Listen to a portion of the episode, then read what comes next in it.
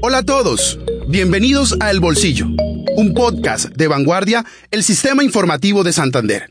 En este nuevo espacio periodístico en el que hablaremos de temas económicos que impactan el bolsillo y la economía de las familias, estaremos hablando con analistas, con expertos y con personas de la calle sobre lo que nos aqueja y sobre lo que nos inquieta sobre la economía. Soy Miguel Orlando Alguero, periodista económico de esta casa periodística.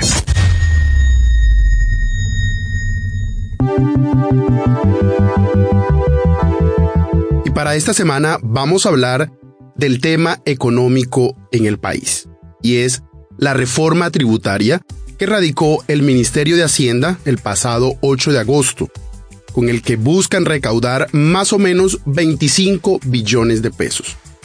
Pero en críticas y dudas, elogios y reparos que van y vienen, por eso hemos decidido abrir los micrófonos a los expertos para hablar sobre la reforma tributaria y despejar muchas dudas. Este es el tercer episodio del podcast El Bolsillo de Vanguardia, el sistema informativo de Santander.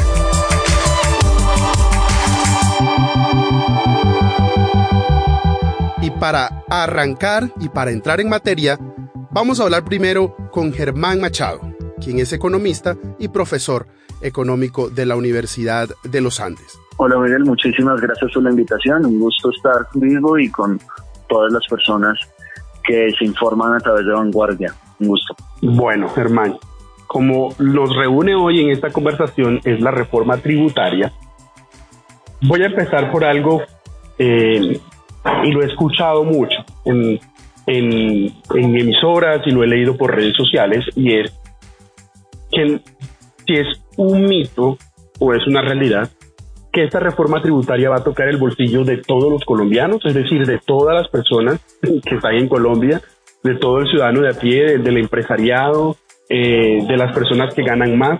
¿Nos puedes explicar eso? Si de verdad esta reforma tributaria nos va a tocar a todos meternos la mano al bolsillo para aportarle más y recaudar más eh, impuestos. Pues mira, yo creo que esta pregunta es fundamental. Es una excelente pregunta porque nos permite entrar de una vez en materia y es que el gobierno Petro lo que nos ha dicho es que tiene una iniciativa que toca a las personas de más altos ingresos.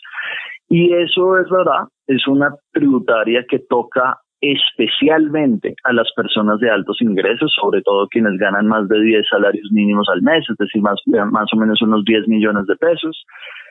Sin embargo, estas no son las únicas personas que van a tener que aportar. Sí es verdad que la carga tributaria está concentrada en ese grupo, sí es verdad que la tributaria tal como está planteada mejora la equidad y contribuye en la progresividad del sistema tributario. Sin embargo, también es cierto que personas que no ganen todo eso también van a tener que pagar un poco. ¿Por qué? Porque hay algunas iniciativas que aplican en distintos productos y afectan de distinta manera la canasta. Déjame poner un ejemplo. Si uno eh, sube el precio de la gasolina o los combustibles, aumentan los costos de transporte de carga y de pasajeros, de manera que eso afecta los precios de venta. Si uno, por ejemplo, sube demasiado los impuestos en las empresas, las empresas podrían asumir el golpe, pero también podría ser que transfirieran parte de ese golpe tributario, esa carga adicional, la transmitieran a través de los precios al consumidor. De manera que puede ser que parte de esta carga, de estos nuevos impuestos, sí terminen dirigiéndose de alguna manera a personas que no tienen todo ese nivel de ingresos, a pesar de que, como he dicho, la mayor parte de los impuestos sí están dirigidos hacia las personas de muy altos ingresos. Bueno, como ya sabemos que, parte del espíritu de esta reforma tributaria es que eh, se mejore la equidad, eh, haya más justicia tributaria, eh, como nos mencionas, y es que los que más ganan, los que más tienen ingresos son los que más tributen, los que más se recaudan. Pero hay algo dentro de esta tributaria, y lo también lo he leído, lo he escuchado, y es que con los impuestos saludables, es decir, eh, esa propuesta del gobierno de ponerle impuestos a las bebidas azucaradas, ponerle impuestos al plástico de un solo uso, ponerle impuestos a los alimentos ultraprocesados, esos impuestos también se van a traducir en, el aumento del costo de estos productos y por ende eh, quienes más consuman estos productos, quienes son las clases más vulnerables, los estratos más bajos, eh, son los que van a también a terminar pagando el costo de eso. ¿Nos puedes explicar si de verdad eh, los estratos más bajos son los que van a terminar más afectados con estos impuestos saludables? Pues mira, eh, la respuesta corta es sí y es simplemente porque lo que nos muestran las cifras de consumo del DANE es que este tipo de comidas no saludables, las bebidas azucaradas, los ultraprocesados, son consumidas en mayor medida por hogares de bajos ingresos. ¿Qué es lo que pasa? Que si uno dice, mira, una persona que consume este tipo de alimentos, ¿por qué los consume? Porque le gustan mucho porque definitivamente son la mejor opción que tiene disponible o porque no tiene información sobre el alimento o porque los sustitutos no están a la mano. Fíjate que los impuestos saludables parten de la idea de que si uno los encarece, lo que va a hacer es disminuir el consumo de esos alimentos. Por eso hemos escuchado incluso al presidente Petro decir, mire, el objetivo de un impuesto saludable es que en el futuro los ingresos tributarios de ese impuesto sean cada vez más bajos. ¿Por qué? Porque todos empezamos a comer un poco mejor y nos movemos hacia otras alternativas. Eso lo que necesita es una cosa fundamental y es que las alternativas estén disponibles. Si tú le dices a una persona de bajos ingresos, mire, estas cosas son nocivas y además van a ser más caras y usted no debería comerlas, pues necesariamente el sustituto debería estar disponible que hoy la verdad es que está más disponible para personas de más altos ingresos. Entonces, ¿qué es lo que va a pasar? Encareciendo productos que consumen en mayor medida, pues sí podrían tener un golpe inicial. Ahí, ¿cómo podría uno disminuir ese golpe? Puede haber mecanismos, puede haber devolución del impuesto que se paga, al estilo de la devolución del IVA, o podría haber esfuerzos muy claros para que esos sustitutos estén disponibles. Si esas dos cosas no pasan, definitivamente lo que estaríamos haciendo es golpeando de alguna manera los ingresos de las personas que menos tienen y que menos ganan. Bueno, y hablando de las personas que menos tienen, eh, también hay otros, otros elementos eh, dentro de la reforma tributaria eh, que nos pueden ayudar también esta reflexión que estamos haciendo para el Vanguardia, esta casa informativa, el sistema informativo de Santander. Y es que la reforma tributaria también plantea bajo esta equidad, y es que las personas que ganen menos de 10 salarios eh, mínimos, eh, que ganen menos de 10 millones, teniendo en cuenta pues el salario mínimo del 2022, es que no van a pagar eh, impuesto de renta, no van a declarar impuesto de renta. En cambio, los que ganen más de 10 millones sí tendrán que hacerlo, al igual que las personas que su mesada pensional sea menor de 10 millones no tendrán que pagar ningún impuesto, mientras que las que ganen más de 10 millones sí. Entonces vemos una, una, una línea base para decir, el que gane menos de esto no se preocupe, usted no va a pagar impuestos, mientras que usted sí paga más de ese tope, en este caso son 10 millones, le va a tocar meterse la mano al bolsillo. Eh, ¿Cómo ves esta realidad también eh, frente al impuesto de renta y frente al, al, de pensiones? He escuchado también, Germán, que con el impuesto de renta la reforma tributaria le quedó debiendo. Algunos sugieren que ese, que ese, ese tope de 10 millones pudo haber bajado un poco más a unos 6, 5 millones para que haya más personas declarando renta, más no pagando renta. Eh, una forma también de, de enseñarle al colombiano eh, eh, esa cultura tributaria. Haznos un panorama de, de estos dos impuestos que son muy relacionados con la renta. Bueno, muy bien. Déjame empezar por decir que todas las personas que hoy tienen ingresos de 10 millones superiores, incluso 5 o 6, como decías ahora, ya hoy son declarantes. ¿Ok? Hoy tenemos unas normas que hacen que el inicio para declarar esté mucho más bajito de los 10 millones de pesos. Y eso es lo que ha decidido esta propuesta del gobierno Petro es no tocarlo. Es decir, no meterse en ese problema de alguna manera político de bajar el umbral y mantener las normas como están. ¿Qué es lo que sí hace? Que dentro de ese grupo de declarantes, unas personas que consideran de altos ingresos, por encima de los 10 millones mensuales, su carga tributaria se aumente. Pero entonces el universo de declarantes no se toca. ¿Ok? Eh, eso lo que nos lleva a la reflexión que tú hacías hace un momento y es, yo sí creo que es deseable para el país ir bajando ese umbral gradualmente para ir metiendo más personas, no a pagar necesariamente, pero sí a tener la información de sus ingresos y de su patrimonio. Hoy sucede que en Colombia la información es muy, muy, muy pequeñita. Hoy tenemos algo así como que solo una de cada siete personas que trabaja tiene que declarar ante la DIAN. Eso es una cosa muy pequeñita, porque además de ser uno de cada siete, no todos tienen que pagar impuestos. Entonces, eso sí es una cosa que el país debería ir avanzando, un poco para que también no siempre se grave a los mismos. Esto puede empezar con contribuciones, algunas tributarias en el pasado lo han intentado hacer, decir, mire, usted empieza a participar en esto y tiene a cargo un impuesto de 20 mil pesos mensuales, no una fortuna, simplemente para empezar a aparecer y para eh, generar esa cultura ciudadana pues que el país lo construimos entre todos. Dicho eso, pues lo que hace esta propuesta entonces es elevar la carga tributaria de las personas de más altos ingresos partiendo de 10 millones en adelante. ¿Qué es lo que pasa ahí? En personas naturales fundamentalmente se limitan la capacidad de deducirse impuestos. ¿Qué es lo que pasa? Algunas cosas que seguro los que nos están oyendo conocen, eh, beneficios por el dependiente, por ejemplo, por tener un hijo, o hacer aportes a una FC para la compra de vivienda, o hacer pensiones, eh, aportes a pensiones voluntarias, o tener una prepagada, cosas de ese estilo, permiten a las personas naturales, es decir, las personas con cualquiera de nosotros, disminuir impuestos a cargo.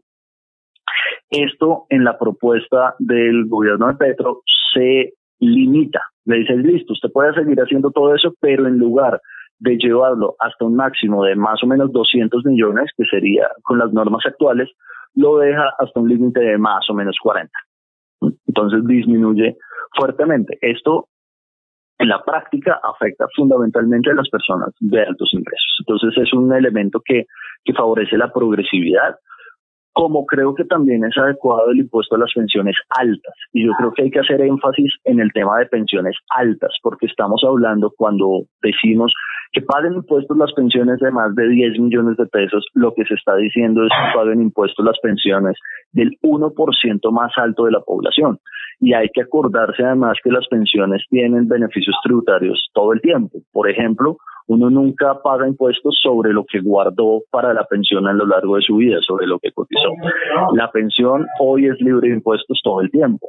Y además de eso, las pensiones en Colombia y sobre todo las de más de 10 millones de pesos, todas son subsidiadas. De manera que lo que estamos diciendo aquí con un impuesto a las pensiones altas que yo he defendido desde hace bastante tiempo, es que se solucione un problema de inequidad propio del sistema pensional que suele subsidiar más y ayudar más a las personas que menos lo necesitan. Aquí un impuesto a las pensiones altas lo que hace es decir, mire, de todos los beneficios que usted ha tenido, señor o señora de altos ingresos, un pedacito devuélvalo para contribuir a financiar el gasto social del país. Bueno, ahora vamos a la, al otro espectro y es las personas jurídicas o las empresas. Esto ha sido de los temas más polémicos dentro de la reforma tributaria por la forma en que el ministro de Hacienda, eh, el señor Ocampo, ha diseñado estos tributos. Y es que eh, también lo que he escuchado según analistas, y es que mm, eh, al parecer como esta, esta reforma no toca la tarifa del 35%, entonces, entonces em, se mantiene pero eh, sí se modifican eh, las, los topes de los dividendos. Esto, eh, más eh, lo que se propone también eh, de impuesto al patrimonio, eh, si uno cruza estos, estos tributos, estos impuestos, al parecer las empresas van a terminar tributando más cuando eh, la misma eh, misión de expertos eh, tributarios ha dicho, venga, hay que bajarle la carga tributaria a las empresas y aumentársela a las personas naturales porque pues sería lo normal, como una forma también de decirle a las empresas, genere más empleos, crezca en competitividad, jalone más al desarrollo. Bajo ese panorama, Germán, ¿cómo ves el, ¿cómo, cómo decir, el diseño de los impuestos a las, a las personas eh, jurídicas? Eh, ¿Y crees que van a terminar pagando más impuestos según está el diseño de esta tributaria? Pues mira, eh, voy a empezar por una cosa que me parece positiva en el impuesto de las personas jurídicas y es el hecho de que están intentando nivelar la cancha. ¿Qué quiero decir con esto? Que cuando uno mira la tasa de tributación, que hoy está en el 35%, esa es una tarifa nominal. En la práctica, las empresas no pagan ese porcentaje. Y además, dependiendo del sector en el que estés, hay unos números distintos. Así que dependiendo de la ciudad, del sector, hay muchas combinaciones posibles y un montón de tarifas distintas. Entonces, eh, creo que partieron de un buen espíritu y es tratemos de nivelar la cancha, eliminar algunos beneficios tributarios que de pronto no están justificados y tratar de sincerar esa tarifa. ¿Dónde creo que vienen las equivocaciones o dónde creo que se les fue un poco la mano y donde es necesario hacer ajustes? Y es que cuando uno elimina beneficios tributarios, pues en la práctica lo que está haciendo es aumentar la carga tributaria. Entonces, si aumentas la carga tributaria y además dejas intacta la tarifa del 35, lo que eso significa es se le subieron más y más los impuestos a las empresas. Desde hace bastante tiempo está diagnosticado en Colombia que tenemos una de las tasas tributarias para las empresas más altas del mundo y que incluso en documentos oficiales del Ministerio de Hacienda se dice que esa tasa de tributación que tiene Colombia es un desincentivo a la inversión y el crecimiento económico y a la generación de empleo. De manera que desde hace tiempo sabemos que ese camino deberíamos estarlo modificando, disminuir los impuestos a las personas jurídicas, es decir, a las empresas, y aumentarle el impuesto a las personas naturales. Colombia había venido haciendo eso a lo largo de la última década, echó para atrás en ese camino con la última tributaria del gobierno Duque y del ministro José Manuel Estrepo, donde se hizo todo lo contrario. Y en esta tributaria lo que parece estarse haciendo es elevar personas naturales, pero además personas jurídicas, que ahí eh, podría haber una gran equivocación, fundamentalmente porque, como digo, si vas a eliminar beneficios tributarios, lo que uno esperaría es que eso fuera de la mano también con una disminución de esa tarifa del 35%.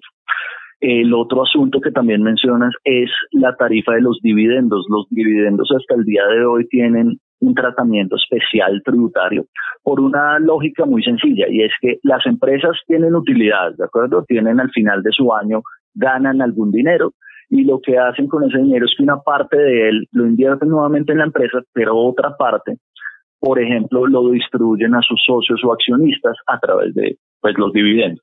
Entonces, la empresa ya pagó impuestos sobre sus utilidades y una vez el socio o el accionista tiene los dividendos, debe volver a pagar por esa especie de doble tributación, los dividendos tienen un tratamiento tributario distinto y tienen luego una tarifa más pequeñita.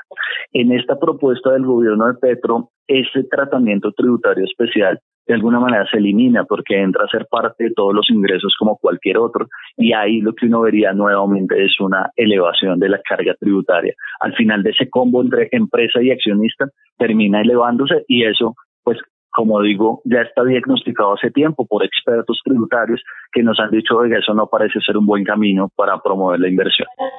Bueno, eh, bueno, hay como hay mucho tema, Germán, pero yo eh, quiero tocar uno y es el tema eh, que creo que ha habido mucha desinformación y es el impuesto del carbono o al carbón, que en redes se ha dicho es un impuesto a la gasolina y, y algunos expertos les he preguntado y me dicen, este impuesto no es nuevo, porque es una forma de, de, de las emisiones de gases de efecto invernadero.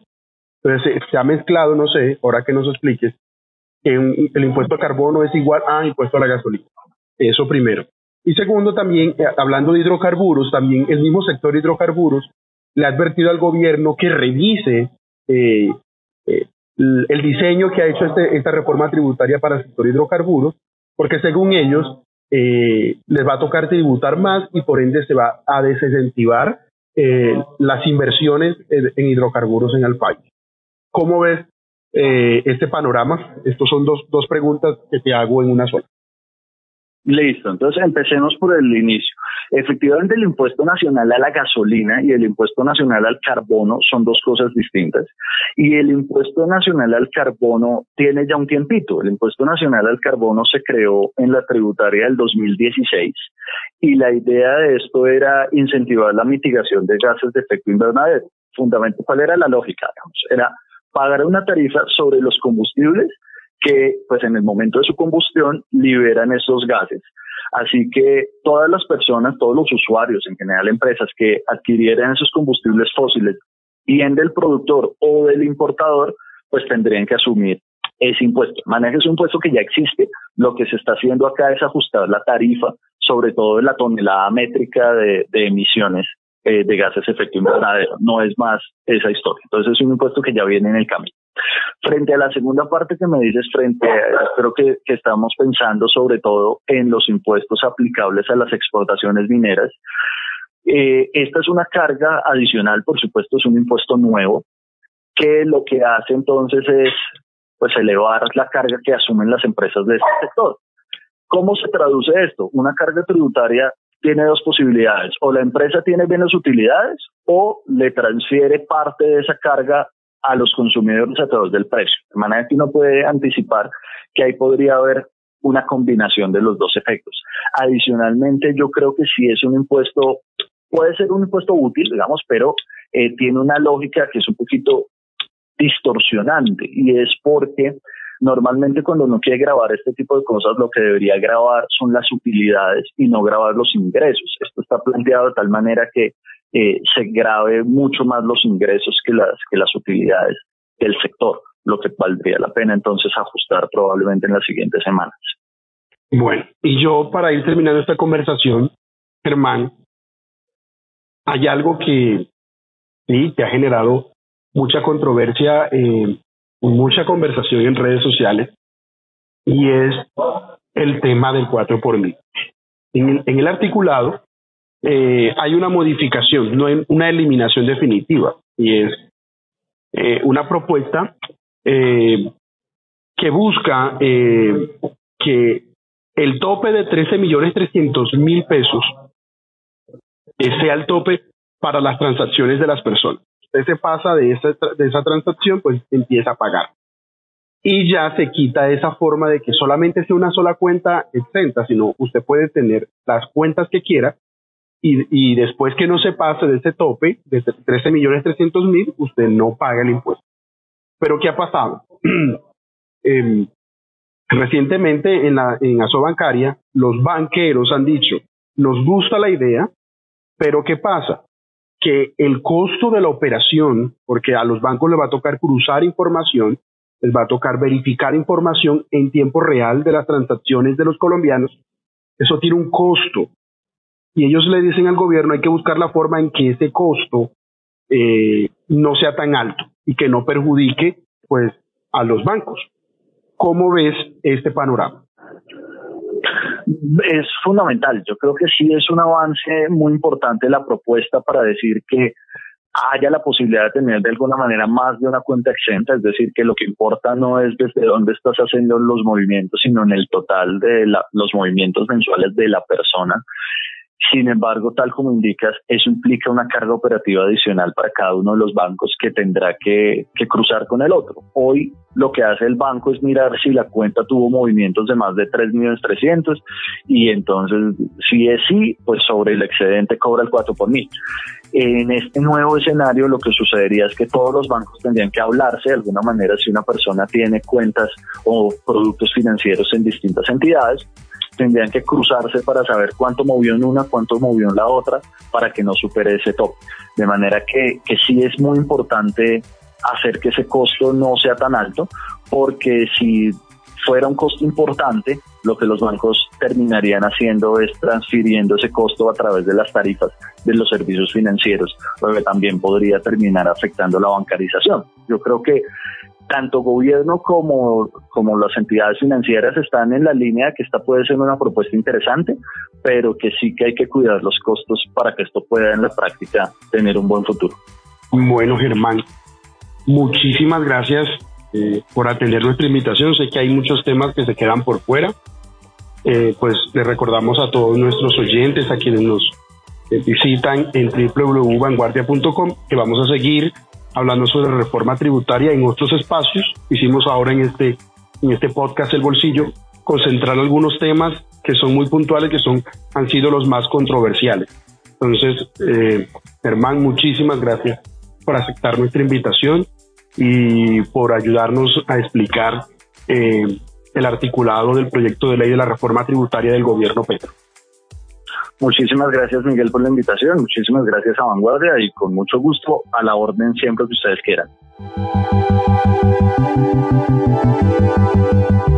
Ahora le damos la bienvenida a Oliver Pardo, quien es el director del Observatorio Fiscal de la Universidad Javeriana, quien nos hablará sobre lo bueno, lo malo y lo feo de la reforma tributaria del gobierno Petro. La reforma tributaria tiene aspectos positivos y negativos. También tiene muchísimas oportunidades de mejora.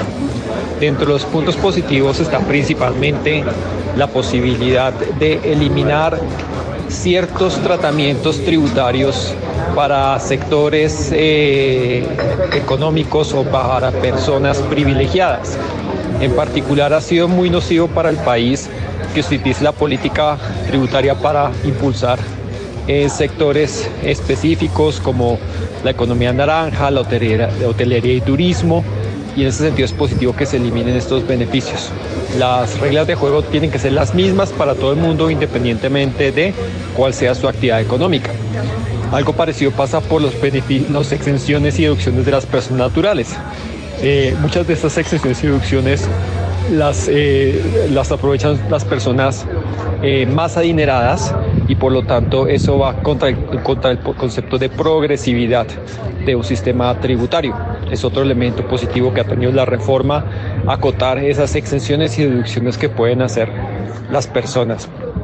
Dentro de lo malo, sin duda, es, está el hecho de que muchos dividendos van a terminar tributando en un promedio del 33%, incluso más para las personas más adineradas. Y eso es un problema dado que las empresas ya tributan un 35% de sus utilidades. Eso quiere decir que la tributación sobre cualquier inversión que haga una persona natural en una empresa puede aproximarse a casi el 60%, lo cual es absolutamente prohibitivo y es un serio problema en términos del desarrollo del mercado de capitales. Eh, dentro de las oportunidades de mejora es una lástima que no se haya tratado de eh, eh, tocar el tema del IVA, todo un espacio de 50 billones de pesos según el informe de la Comisión de Expertos de Beneficios Tributarios en, eh, en eh, tratamientos preferenciales para el IVA que podrían aprovecharse y podrían ser una fuente de recursos fiscales adicionales.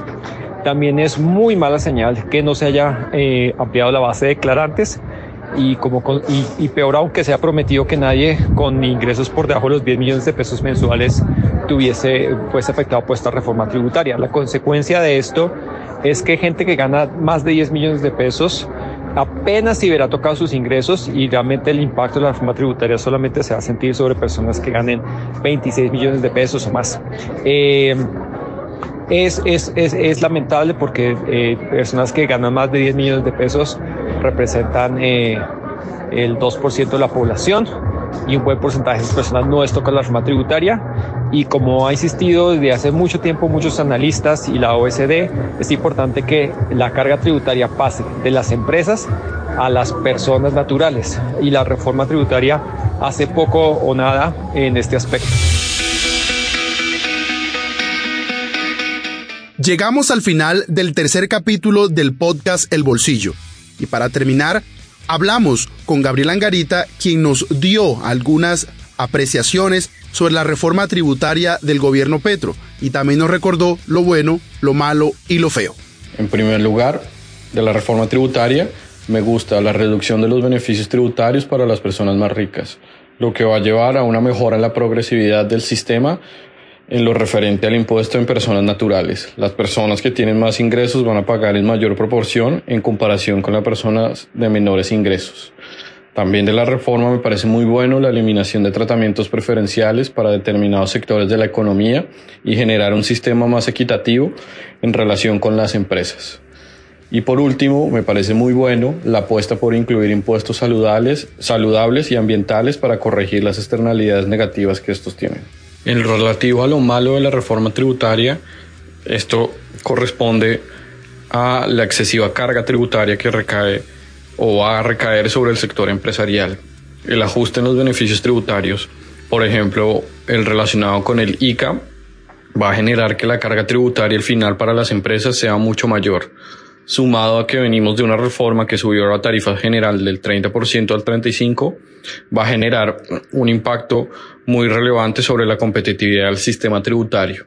En esa medida, se esperaría que una de las propuestas que se puede discutir en el futuro es empezar a reducir la tarifa general de renta de las empresas, aunque sea de forma progresiva, para terminar por lo menos en el 30% a final de 2024. Podría discutirse en lo relativo al nuevo impuesto que recaería sobre las exportaciones de petróleo. En general, el diseño de este impuesto genera una gran incertidumbre sobre el posible recaudo a futuro de este ingreso, pues dependerá del precio internacional del petróleo, que como sabemos puede ser muy volátil. Hoy están niveles de el orden de 100 dólares por barril, pero el día de mañana no sabemos. Entonces eso genera una incertidumbre sobre la política fiscal. Además, es un ingreso que va a generar, va a castigar los ingresos y no la utilidad. Por eso su diseño no correspondería al más adecuado si uno lo pensara en términos técnicos o de acuerdo a las recomendaciones internacionales.